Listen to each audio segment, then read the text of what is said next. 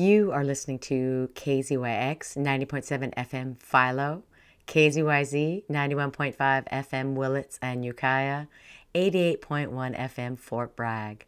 Altogether, we make up Mendocino County Public Broadcasting, member supported community radio. We also stream live on the web at kzyx.org.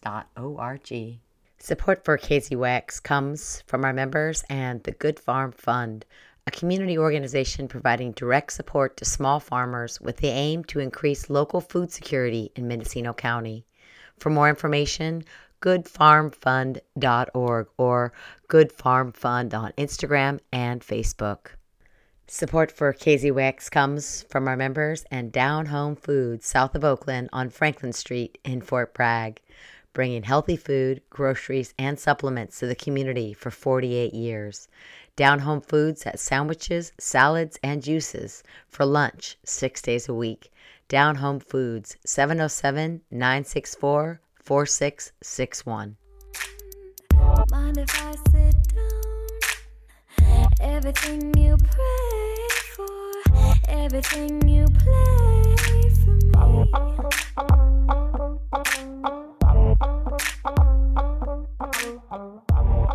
Hi, and welcome to Be More Now.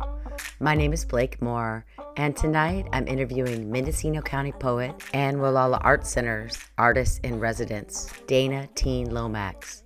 In a mix of poetry, process, and discovery, we'll be discussing Dana's poetry as well as her recent anthology, The Beautiful, an optimistic, wise collection of images and poetry highlighting America's 50 states, the District of Columbia, and the U.S. territories and commonwealths.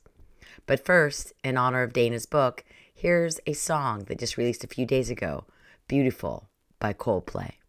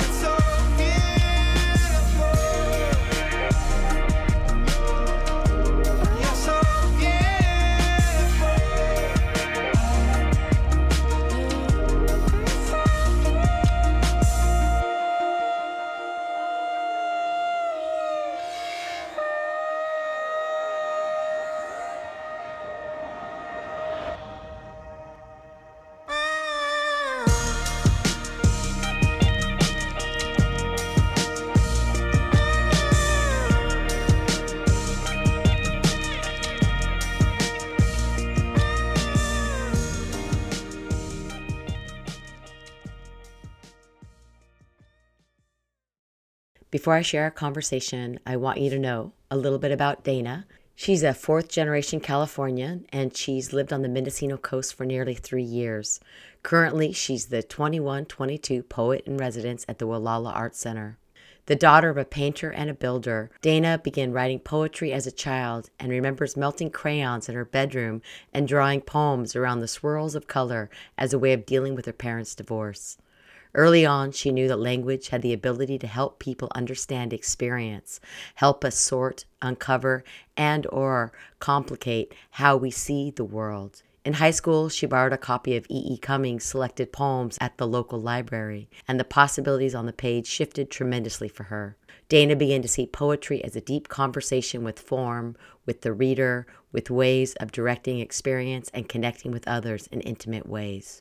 A lecturer at San Francisco State University for over two decades, Dana has taught writing in schools, prisons, libraries, hospitals, pubs, and farmers markets. She served as the director of small press traffic, the Human Rights and Equity Chair for the Teachers Union, and as a traveling poet teacher with the Performing Arts Workshop, the William James Association, as well as California Poets in the Schools. To date, Dana has published three large scale editorial projects and three books of poetry, as well as numerous chapbooks, broadsides, and discrete poems. Her most recent anthology includes work from every U.S. state, district, and territory and commonwealth, and it's entitled The Beautiful Poets Reimagine a Nation. Dana also edited Kindergarde, poems, plays, stories, and songs for children, which received a Creative Work Fund grant, as well as the Lion and Unicorn Award for Excellence in North American Literature from Johns Hopkins University Press.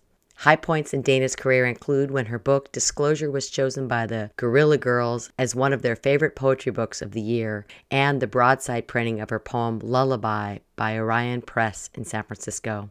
Her current project, Unnamed Relation, considers the links and jumps between ideas, people, and ourselves in the world. Poems from this manuscript have been published in the American Poetry Review, the Elderly, and the Pie Review, among others.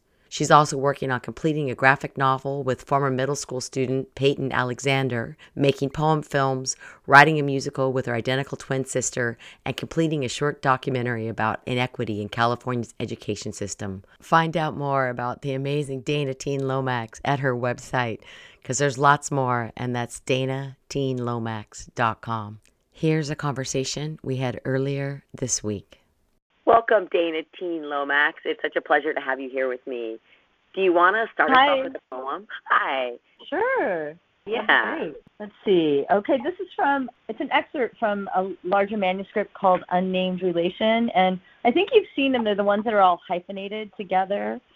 And these poems all begin with the in between. This one's called Narrow Vision.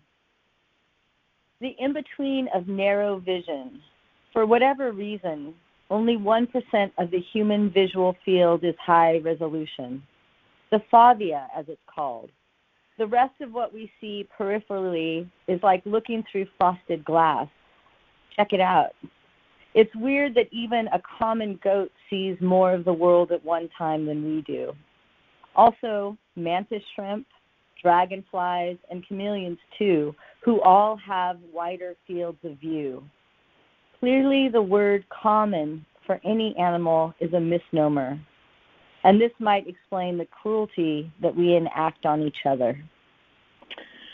Ah, so, you want to talk a little bit about poetry and you and how poetry found itself in your life and maybe some background and who you are? Yeah, sure. So, um, when I was little, I, I wrote a poem. Um, my parents uh, had a volatile relationship, to say the least. My dad uh, was an alcoholic, and my mom was a fundamentalist Christian, and they made a really loving and volatile pair. Interesting And combination, so- right? yeah, trip out.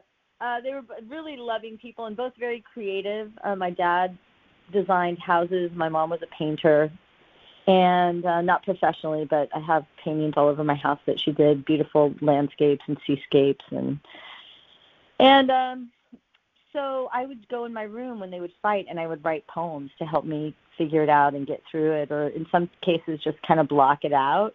And so it was a way of understanding the world and finding a solace, I guess. You know, when I was really little, and so I wrote. Just I just wrote as a way of dealing with the world. Um, Do you remember how old you were when you first wrote one?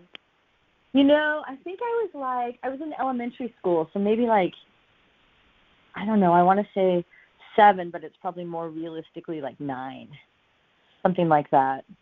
And um, uh, my mom, who was prone to do this, would go through my trash can and look at what I was doing in my room, you know. And she found one of my poems and she blew it up and she, had it. Some one of our friends did calligraphy, and he did this calligraphy piece and then painted a rose behind it. And they put this. They made poster-sized prints of this, and I was so embarrassed. I thought, oh my god, no. But then it was also at the same time sort of like, wow, people think it's good. You know what I mean? Like, wow, like I didn't. I was right. Really, the cringe factor also came along with this idea of that. Oh, yeah, they like it. It, right. Exactly. And so it was this terrible invasion of privacy, and then it sort of had that second part to it, you know. So um, yeah, so I've been writing ever since. And um, my parents didn't go to college, so I remember I was uh, probably you know, maybe eighth grade, and a kid came over and was talking about this thing called an MFA that you could go and be go to college and just do art. And I was like, no way. Like I, I just thought that was the coolest thing. you could do like, like a dream. I, what? You could just do this the whole time? like you could you do, have like, to get a job.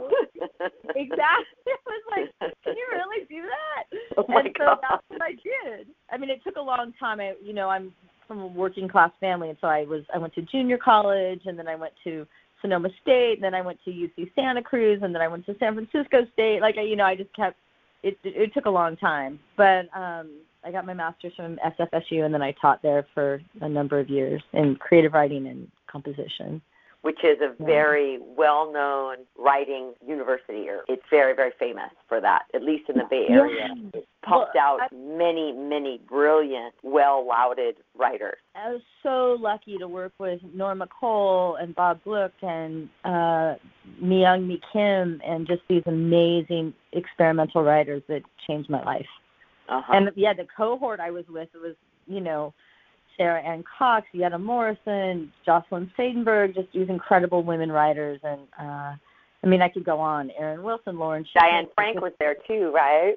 Yeah, that's Yeah. right. I'm so happy for her. I know she keeps winning things. Awesome. She was a guest on the show a couple of times over the last few years. Great. She was our feature poet for Third Thursday Poetry, which you are going to be also. Woohoo! I'm so You're going to be in August, yes. right. Talk about your own work and when do you find yourself writing different times of the day, all the time, when something inspires you? What's your writing habit? You know, um, I'm trying to be. It's it's this lifelong practice of trying to be the person who writes every day, and um, it's sort of. I've also been trying to develop a meditation practice. I think they go together well, and um, I'm much more sporadic than that right now. Unfortunately, I wish I could say that I get up every morning. I'm working to be that person that gets up in the morning and writes everything down and carves out a time, but it just seems like one thing leads into another and you know i'm i'm busy a lot Days uh, on, yeah, to be that person. I was always one of those poem a day person, kept a journal religiously, and a lot of my younger disciplines have kind of moved into something else, right? I think that's part of uh, the as you get older and more accomplished on some level, some of those extra needs don't they change a little bit. right So do you- no absolutely Do you prefer to sit down at night or in the day or whenever? yeah no i i it's it's a lot of whenever but i do find that in the evenings when it's quiet and the cats are on the couch and it's just everything's the dishes are done or not and i'm just sitting here um toasty and quiet that's a great time for me to write yeah and um so i do that several times a week and i have a manuscript right now that's 136 pages and it's just going every which way but um i just keep adding to it and we'll see what happens Do you have a working title? uh yeah unnamed relation is the is the working title Nice. I'm, I, it's sort of rivaling. I have another one called that I'm thinking about uh, called "Seat in the Booth," but I think "Unnamed Relation" right now is winning. Do you want to read as a poem? Sure. Let me see mm-hmm. which one. This one kind of explains "Seat in the Booth," so I'll go with this one. The in between of we were all once a single celled organism. You, me, and every person that's urinated on themselves a little at some point or another. So just as I might be pissed off at you, stepmother, for wanting, as Sarah Ann Cox says, to erase me if you could, or you, cousin, for not having known how to take your mental health more seriously, or for the spots I cannot see, I apologize. Please forgive me. And come on over because we have saved you a comfortable, clean seat here in the booth. I'm thanks, for, thanks for the seat. I appreciate that save. Oh, that's great. A lot of forgiveness that we all, I think, need more of in our life, right? Oh my God, all the time, all the time. It's a never-ending process. I think that's one thing the last few years have really taught us and taught me. I know for sure is that more forgiveness, more tolerance. You know, the one thing that I remember is if there's anger or hate in my heart, it hurts nobody but me. Oh, for sure. That's such a big lesson because sometimes things make me angry. and then what do you right. do? Oh my God, well, do I carry it around or do I find a way to express it? And man, poetry is such a beautiful way to find that forgiveness, you know, get that stuff out. Because otherwise it just gets lodged. You still have to express it somehow, right? Right, right. I'm just thinking, like, in the face of, you know, Roe. Oh, you know, yeah. Like, the I, I think about the efficacy of poetry a lot, and um, I don't think it's either or. Like I have a poem about this actually. Um, how do we use poetry to channel our our? I mean, anger means we're not getting what we want, right? or we've been wronged, right? Something. Where where does anger come from? And right. It comes from fear a lot of times too, right? Right. That secondary emotion, right? But I also just maybe this is just what I've dealt with, but when I feel wronged, I get mad. You know, when I feel like something's yeah. wrong, I want to change it. I want to do something. And so since I'm an artist and since I'm a poet, I go to my work to do that. Yeah. Um, right.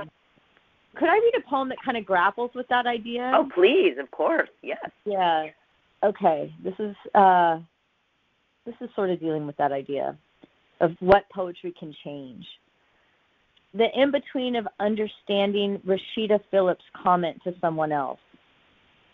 But alas, it appears you are still using the privilege of whiteness to gain currency that you don't deserve. Thinking of the term deserve, from Latin to serve zealously, serve well, weighing again the pearly whiteness all over me, the uncounted luxuries it provides, my writing collective says in questions of society, they're on the side of poetry. And Jack Spicer says poems alone could never, or likely will never, pay anyone back. Huh. Yeah. Right. So I don't know which it is, right? I mean, of course I'm on the side of poetry. I'm a poet. I write with to try to change society and make a difference and also we need to change legislation. We need justice. We, I mean, what we really need to do is we need to find the checks and balances again.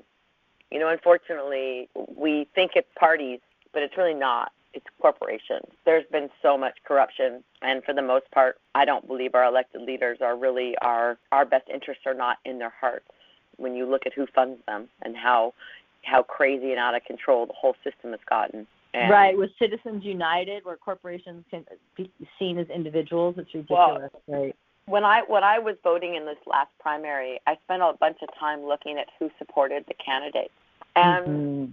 And then I looked at who supported the supporters of the candidate, where they get their money, and mm-hmm. then you mm-hmm. start realizing all the money's coming from the same places for both sides. So while we think we're voting for a Democrat or Republican or an independent or a green or, you know, for this issue or that, when you keep narrowing the pencil, keep getting closer, you realize that for the most part, a lot of the things that are going on are corporate driven by yeah yeah. Have you heard that ilya kaminsky poem we lived happily during the war yes. Yes. In the country of money and i think it's oh, i wish i could remember it it's something like in the city of money in the state of money in the country of money our country of money we forgive us live happily during the war oh my gosh mm-hmm, All, mm-hmm. just the repetition of money in that is just so apt well, and those of us here in America, especially, you know, a friend of mine used to always say, "Well, yeah, we live on the supply side of empire. You know, we're lucky for that. You know, in that right. sense that we have this opulence when when we look at the imbalances around the world." And so many of us don't think about that and don't really take the time to look at that level of injustice, the global injustices. So Mm-hmm. Unfortunately, what I'm seeing is a lot of the leaders are using our own good values against us, but in so many ways aren't really.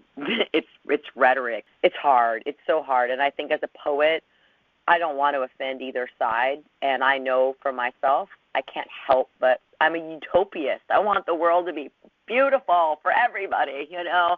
And so then, how do you find that that that space in that? Where where do you you know where do you forgive i guess is the word that comes to mind mhm and sometimes that would even be forgive yourself for what you see right right i just want to take a moment to remind you that you're listening to be more now i'm your host blake moore and i'm speaking with Gualala art center artist in residence dana teen lomax. Right. How do you share your poems out in the world? Um that's a really good question. Uh, how do i share them? Well so I pre-COVID, I would go to readings and you know be out in the scene. I I loved uh, the small press traffic readings, and I loved going to when there was Canessa Gallery readings. You know, the city's just full of so many great readings, and I would go all the time. And then with COVID, now I go to Zoom readings, which in a way has been great, right? Because we get to go all over you know, readings in New York, readings wherever. They're just available to us in our living room, so that's great. Um, but I, um, it's been kind of a quiet time because of what I'm going through personally, and it's been um, sort of a, I'm in a little bit of a hermitage. Uh, so I mean, I published books. The Beautiful just came out, and it's not just my work, but I consider editorial work also creative and conceptual, and so I've been eagerly promoting the beautiful. And then this book, I have been sending it out to a few places. I just uh, finished, I guess it's been a while now, maybe eight months ago or something. I finished a, a residency um, online in Barcelona, which was really great, called Cel de Nord. And I met these incredible women from all over the world and shared poetry that way. And it was my first. Oh, that's a wonderful opportunity, an online residency. That's pretty cool. It was How really you... cool. Mm-hmm. Yeah, there were people from, I mean, everywhere. and uh, we're still in touch and we're still, you know, talking about each other's work. And um, I hadn't been on a residency before, and it was a very strange way to do it, but I was honored and then I also after that it sort of fueled me uh, to apply to the Banff Center for the Arts in Banff, Canada, and I had a, res- a virtual residency there, which was really great. And it was one of those things. I don't know if this has ever happened to you, but um, even still, I have imposter syndrome sometimes as an artist. When I go in, like, who am I? I'm not really an artist, right? yeah, well, like, am I? Do I belong here? Whatever. And so I'm not good enough. you're so yeah, you're so brilliant. I love that. That's just so funny, right? well, so, this this writer Jordan Abel uh, wrote this great book called Nishga, and I just really admire it, and I it's I love that book so much. And he was there, and he was one of the facilitators, and I got so weird. Have you? Do you know what I mean? Like I took on. Yes, I do that. I like, I, I sometimes do that if I'm attracted to someone. I just get really goofy, and I'm like, "What? What are you doing? You're not 13 anymore." Yes. Exactly. And like self-deprecating, and then also like alternately edgy, like just weird, yeah. right? but so that was really interesting to have a residency and be like that. Um, but I, you know, it did. It, it was great to put work out in those forums because they were international, and I Mhm. learned so much about you know um, education camps for for the natives in Canada. And boarding schools. I think they were re-education boarding schools, is what I remember. Yeah. The, oh yeah. Here it's called Jordan Abel wrote a book about the residential school system in Canada and the the intergenerational effects of that. Um, Yeah. Extending from like his grandparents to his father to himself, and it was just.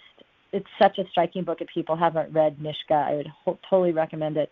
But there I was sharing my work in this this international forum, being a goofball. Uh, it was so funny. But you know, again, I made great friends there. Dani Spinosa, a, a really interesting experimental and conceptual writer, does um, concrete poetry in many different ways, like so interesting. And um, I found out about this book, Dear Science, um, McKittrick, um, just also changed my life. Um, so I, I get I share work in these forums with other artists right now. I haven't been out and about just because of you know COVID and my own personal health and my own some personal situations that are going on. So I'm not quite ready. I have been through the Gualala Art Center. Uh, Seuss over there, I love them so much. And he, when I met him, he was like, you know, we could stand to have a poet in residence here. Would you do us the service? And I was like, are you kidding me? Absolutely. So I'm excited about you know putting something together there where we can all share work and and form a stronger community in the writing Oh, that's great. among writers here. Yeah. That's wonderful. Re- would you read us a poem? Sure, sure. I'd be glad to. Let's see. Um, let me find one here. There's one at the end that I wanted to read. Okay. The in between of my foot and when it hits the ground touches the earth, meets it if I'm being poetic or particularly cheery. The overall effect, effect of where we are headed and why, plus how much energy we will take to get there. The bills look stupid in the table's morning light in the Anthropocene. The Toei song that we won't recognize, busy as we are constantly with contrived human concerns. It works to expand and help us, inhabitants. It helps us hear all this from the Sundarban's increasingly vital perspective. Mm, that is a wonderful poem. So, you want to segue into the beautiful? Why don't you give some background to the listening audience what the beautiful is? Yeah, so the Beautiful Poets Nation is an anthology that includes some of America's foremost poets uh, from all across the United States, uh, including the territories, commonwealths, and districts of the United States. And um, it's it's a collection that started because I had lost so many people that I love. Um, they, my parents died. My best friend that I've known since I was four died of cancer. Uh, we had a nephew who died in a car crash. I had a Steve's brother, my my ex's brother, um, had died earlier before in a in a tragic accident. Just so many people. Our family dog died. I mean, it it, it was one right after the other, and it really hasn't let up. Um, and I didn't know what to do. I was like, I don't know where how I can find joy, and I know it's out there, but I certainly can't find it. So I thought, well, if I had something beautiful, like I needed to find the beauty, right? So I said, if I had something beautiful coming to me, how can I do that? So I thought about the extended poetry family, people and and um, poets that I've read for years that I've never met, but people whose work I'm familiar with and has meant something to me. And I decided to write to them and see if they would send me something beautiful from where they live.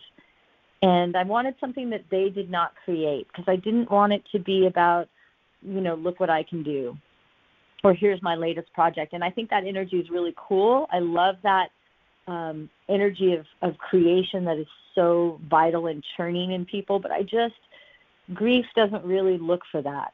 I just needed something shared. And um, I wrote to all these poets, including two poet laureates, uh, Juan uh, Herrera, Felipe, Juan Felipe Herrera, sorry, and uh, Joy Harjo, and asked, "Hey, would you send something?" And they said yes. So Dorothy Lasky, uh, let's see, Arthur Sze, just so many of our Dor, uh, Prageeta Sharma. I'm thinking, I'm trying to think of who's all in here. Um, Linda Pastan. Um, let me think here. Jericho Brown, who's a Pulitzer winner. Jaime Cortez, just lots of really great poets. Dorianne Laux, just our treasures right across the nation. And I was so taken with how generous they were, and they started sending me beautiful things. And I asked for a, just a hundred word description. or I think I even said 75. Really short description of why they sent what they sent because when a person is grieving you can only you can only concentrate for so long. It's like you can't really take a lot in. Um, and the result is the beautiful. And i looked for publishers and i i looked and i had publishers different publishers at different points who once the pandemic hit that were worried about the supply chain or they ran out of money or they pulled out, or in one case, I pulled out because I got uncomfortable with some of the associations with the press. And I had this book, and when I moved up here, I it was one of the things I showed uh, David Susalla Sus at the Walla uh, Art Center, and he said, "Yeah, we can publish that." And it's not a cheap book; it's full of color and all kinds of things, and and we found a way to do it, and it's been going gangbusters ever since. People are really seem to identify with the need to use social justice in many cases and also surprising things beyond a beautiful picture to bring us solace as a nation. I like that. Do you want to read something from it? Yeah, one of uh, there's so many good things, but one of the surprising ones maybe is Alabama, and it's timely. yeah. What's that? I said timely. Yes, exactly. So Jacqueline Allen Trimble uh, has a picture of the um, National Memorial for Peace and Justice, and I'll read what it says, and then I'll read her description of why she thought this was beautiful. For the hanged and beaten, for the shot, drowned, and burned, for the tortured, tormented, and terrorized, for those abandoned by the rule of law, we will remember with hope because hopelessness is the enemy of justice, with courage because peace requires bravery, with persistence because justice is a constant struggle, with faith because we shall overcome. Here's what Jacqueline Allen Trimble writes of this. These words appear on a wall in EJI's National Memorial for Peace and Justice. Located in Montgomery, Alabama, once the capital of the Confederacy and a hub for slave auctions, the memorial enacts Keats' pronouncement, Beauty is truth, truth, beauty, by commemorating victims of racialized terror lynched throughout the United States. The words, like the memorial, testify to the power of truth telling, transforming what was ugly into a beautiful symbol of hope and reclaiming our collective humanity. Mm, that's beautiful. And who wrote that? That is Jacqueline Allen Trimble. And then Washington State, I'll read a couple more if it's okay. Oh, please, yes. Washington State was by Sam and Sally Green, and their granddaughter, Cora Green, um, took a picture of these shoes that were left out in, in the for a year over the winter. And they are moss covered. They look like little elephants. You can't even really see them unless you look really carefully at the picture. They look just like part of all the woods, right? But then you look and you can make out these shoes. I have a few of those. Wrote. I put plants in shoes. I've got a couple of those outside where you don't even really know they're planters. So I understand. Yeah, that's so cool. Yeah. So they write in Washington State, Sally and Sam Green wrote, Our granddaughter discovered these moss covered shoes just off a trail on the tiny island where she lives. We think they are not only sculpturally beautiful, but also an unintentional memento mori, how how transient we are. Knew they would look out of place. Now they have come home, visually and literally, as food for moths. We make a great shouting as a people, but there is an interior place in us, something like Ciardi's haunted silence. Nice. Here's So- Tennessee. Oh yeah, please.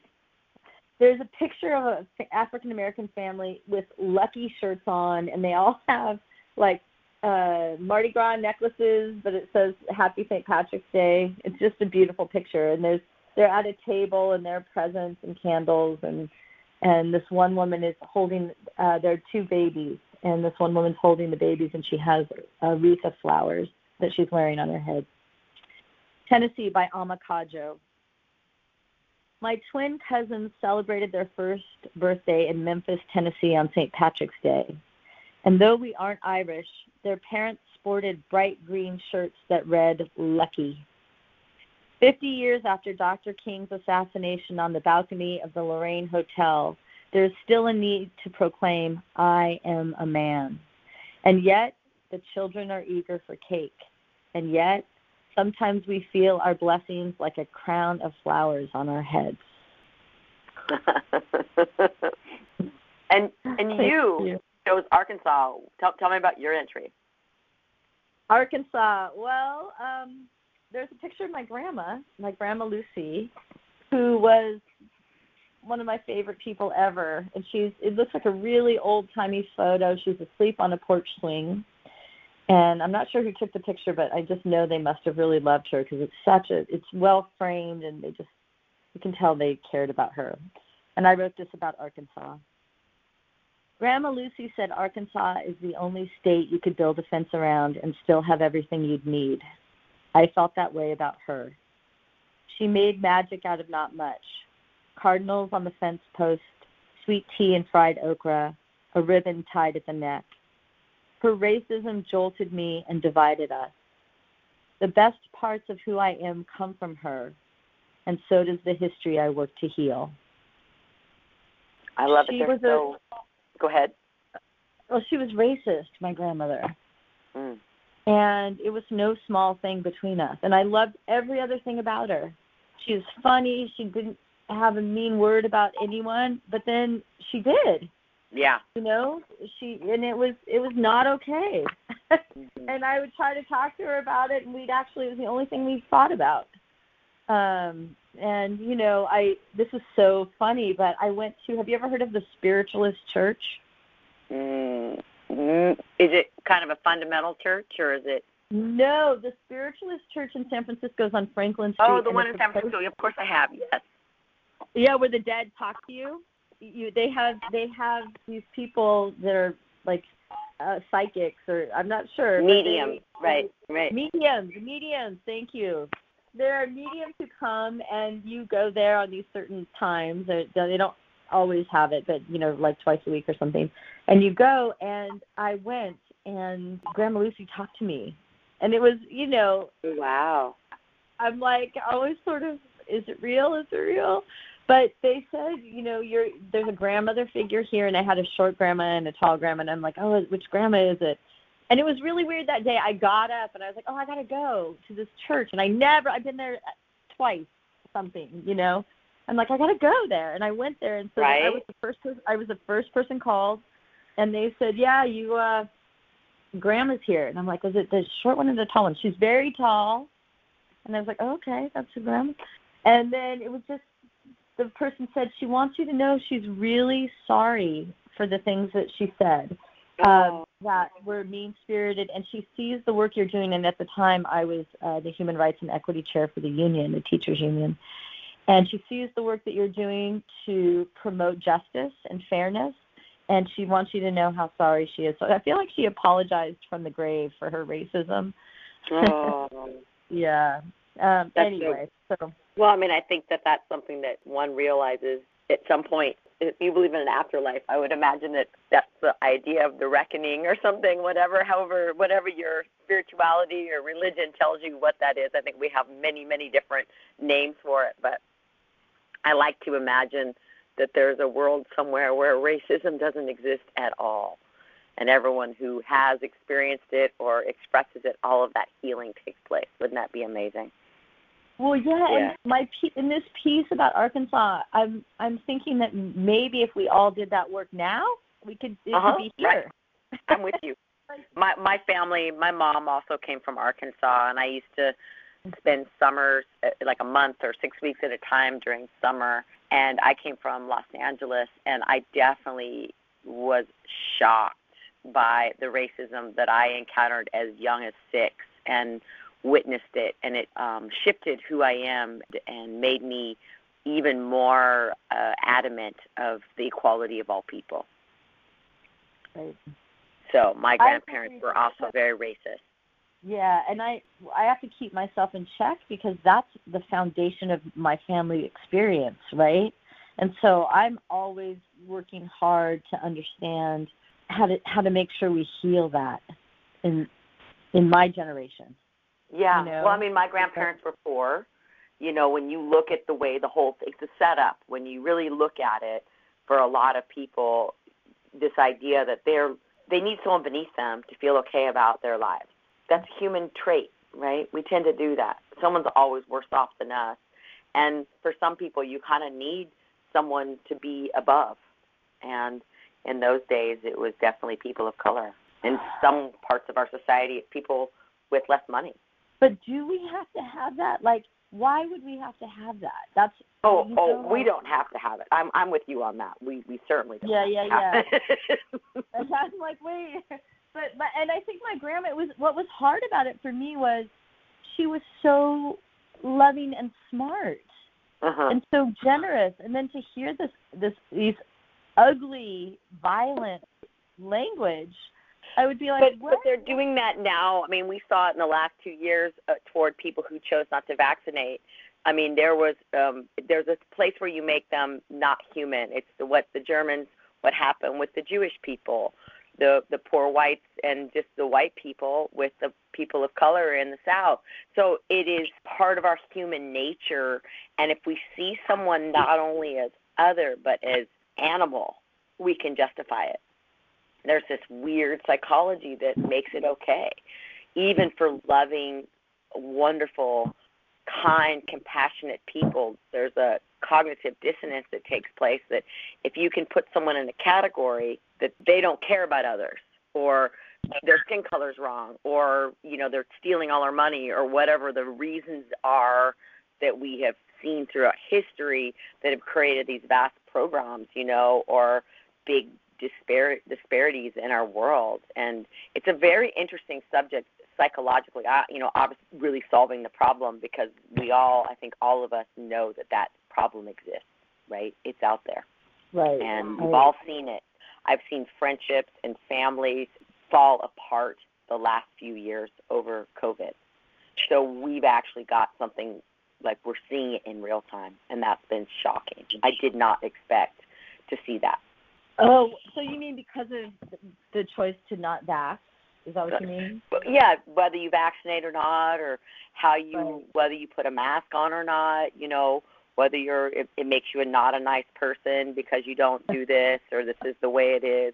I mean, there's so much division that is um, unfortunate. That I mean, we need reconciliation and we need people that hold the different understandings. It's tough you know right i've right, tried to bring right. people together and and and i think i'm pretty successful because i do my best to lead with compassion and understanding but it's been um an interesting dance for sure right right and when we're talking about something like inequality we have to ask ourselves how much are we willing to give up to make things equal you know and that always gets tricky um i I don't know. But but the yeah. beautiful, I really wanted it to be with this anthology, the beautiful. I was really hopeful that it would be nonpartisan, that it would be that people would would at least be able to agree on the values behind what was there. Once again, I want to remind you that you're listening to Be More Now. I'm Blake Moore, and I'm speaking Dana Teen Lomax with poet and writer as editor of the anthology The Beautiful. Because when we talk about issues, it's not like we all have at some point we all want safety, right? It's how we get there that is the the rub, right? And yeah. so the, the the values in in this, I was a little sorry with the Kirkus review, although they called it wise and profound, which is awesome. They said that it was in reaction in part to the Trump era, and I really you know, I mm. understand why they said that because there is a reference to him in the book, but really it's about trying to find the human connection among us with all of the divisions and losses that we've all suffered in our traumatic history. So um, it's, I think it's successful in that. Yeah, I think so too, and I think you did a great job with that because it's, I don't feel partisan when I see it. I don't I mean, you know, I don't I don't get this idea that you're trying to promote one viewpoint or another. It just feels human to me. It feels very Right. I mean, I'm not trying to skirt away but, from difficult poli- I don't want to skirt away from difficult political questions and and the anthology does not do that. It talks about gun violence, it talks about racism, it talks about uh, women's issues and homelessness. It talks about uh, really it addresses serious social problems but it looks at them in a way that is beautiful and is promoting yeah. the beauty that can happen when we take those issues on together. And that's what we need to do, and it's it does it feels a bit like a call to action. How do you recognize the beautiful in your world? Where is it beautiful? What what can you see, right. and can you focus on that beauty? Because I think that really helps us, especially in difficult times. Thank you. Yeah, thank you. Well, we are running out of time. Do you want to read us one more of your poems? Okay, of mine or from the book? Of of yours. I'd like to hear one of your poems. Okay. I mean, you could. Why don't you do a, an excerpt from the book and then a poem of okay. your own? So another from the book. Let me find one that's. Let me find one that's different than what we've had. Really different. Oh, I'll read you um, Jericho Brown, who's in Georgia. Here's Jericho Brown. This is Georgia, and there's a sign that says seven even days on it restaurant owner, actor, comedian, handyman, apparel creator, music and video engineering, auto detailing, and pressure cleaning. Georgia, Jericho Brown. Reach Hustleman at 561-661-9997. If you're anywhere in Georgia, he'll come to tell jokes or cook or lay tile or tell you about the goodness of Jesus for a fee. I met him in front of the barbecue pit attached to his truck on the street in front of a nightclub. He made me a rib sandwich. He is an example of everything black folk will do to survive. And who was the person who wrote that one? Jericho Brown. Okay. Yeah, he recently won the Pulitzer Prize for poetry. Mm-hmm. Not not since Diane Seuss, but before that. Okay. Let me see. Let me see which one I want to read to you. Okay, here's one. This is a poem from Unnamed Relation. The in between of class warfare. When I worked at San Francisco's downtown alternative high school, the kids, quote unquote, at risk, wrote pieces about their hardships and were asked to perform them at ACT Theater. Afterwards, in a reflective circle, teachers said they were inspired by the connections made and the deep work art can do. While they processed with students, audience members stole the mics, the audio and lighting equipment, and the computers. The place was cleared out. And looking back, that was the end of Act Three. Mm, brilliant. Thank you. Thank you, Dana. What a pleasure it's been. And if people want to find out more about you, how can they do that? The book, you, everything. Oh, thank you so much. The uh, the beautiful is available on the Gualala Arts website. They have a shop, and uh, they're selling the books there at the Gualala Arts. I think it's uh, gualalaarts.org. And I have a website, danateenlomax.com. If people want to check out what I'm up to, that's great. Thank you so much. You are a wonderful poet. it's, so much. It's yes, I really enjoy uh, a national treasure who's moved into our community. So we're so lucky to have you. I have known you through Poets in the Schools and didn't even realize you moved to our coast and discovered it. So I feel so lucky that you're here and sharing your beautiful work and bringing more great stuff into our community. So thank you for doing that. Blake, thanks so much for having me, and I appreciate how generous you always are with me and with the community. Thank you so much. Oh my God! It's we we we all need each other, right? It takes a community to raise the poetry. that is right. Absolutely, yes. Mhm. Welcome to Mendocino County. Glad you live here. Thank you. I feel so lucky to live here. So that was the voice of Gualala poet, author, and of course, Gualala Arts poet in residence, Dana Teen Lomax. I'm Blake Moore, and you're listening to Be More Now.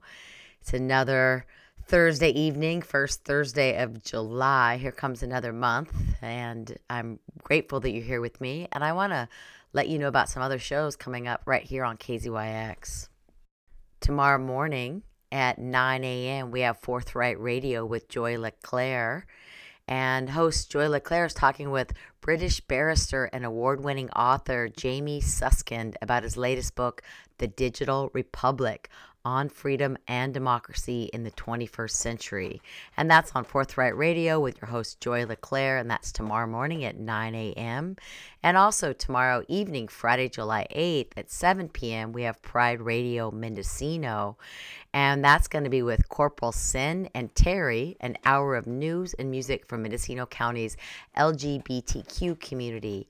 And also, that's every other Friday at 7 p.m. right here on KZYX and I appreciate you listening. I want to apologize for my kitty in the background. He got into a little tussle with a scorpion and had to have some stitches. So he's an indoor cat right now, which is not his favorite thing. I cannot get him to be quiet. and despite my my kitty cries, I'm going to continue because there are a few important things happening this weekend. So I'd like to share with you on Saturday is a pretty good day in Caspar, and that's the Caspar Community Center from noon to 8 p.m. And that's celebrating 20 years of the community center with music by Joe and Hattie Craven, Secondhand Grass, New Nashville West, Mama Grows Funk, and Bug Guts. Music, libations, vendors, and a cupcake walk. And that will be outside. And then on Sunday from 1 to 4 p.m. at the Anderson Valley Fairgrounds in the Redwood Grove is a memorial for longtime KZYX enthusiast and Anderson Valley resident Diane Herring. And she passed away on May 24th of this year. And a, a, wonderful treasure in our community. She served as general manager and membership director over the years and also was the host of the popular KZYX music show Lunch on the Back Porch. And people can bring memories of Diane, food or drink to share, and also musical instruments for a music jam. And again, that's 1 to 4 p.m. at the Anderson Valley Fairgrounds in the Redwood Grove on Sunday, July 10th. And one more event on Monday and one more event on Monday, July 11th from noon to 7 p.m. is the Caspar Forest Fest, which is the second annual Sacred Pomo Homelands Caspar Forest Fest.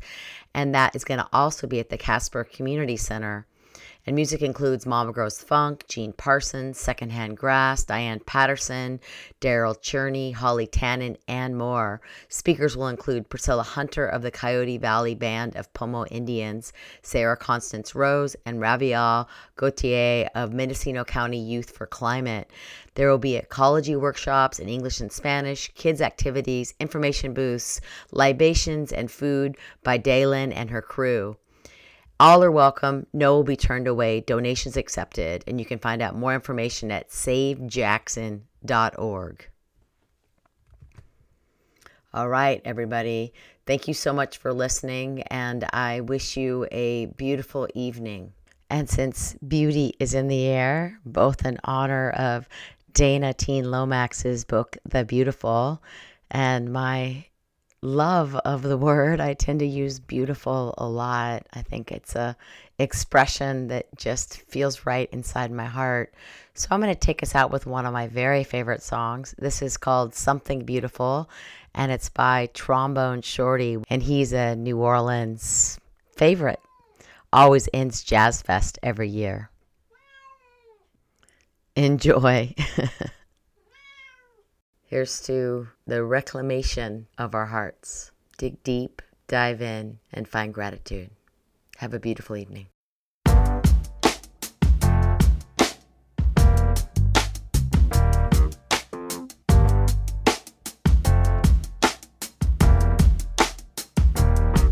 Can you show me something?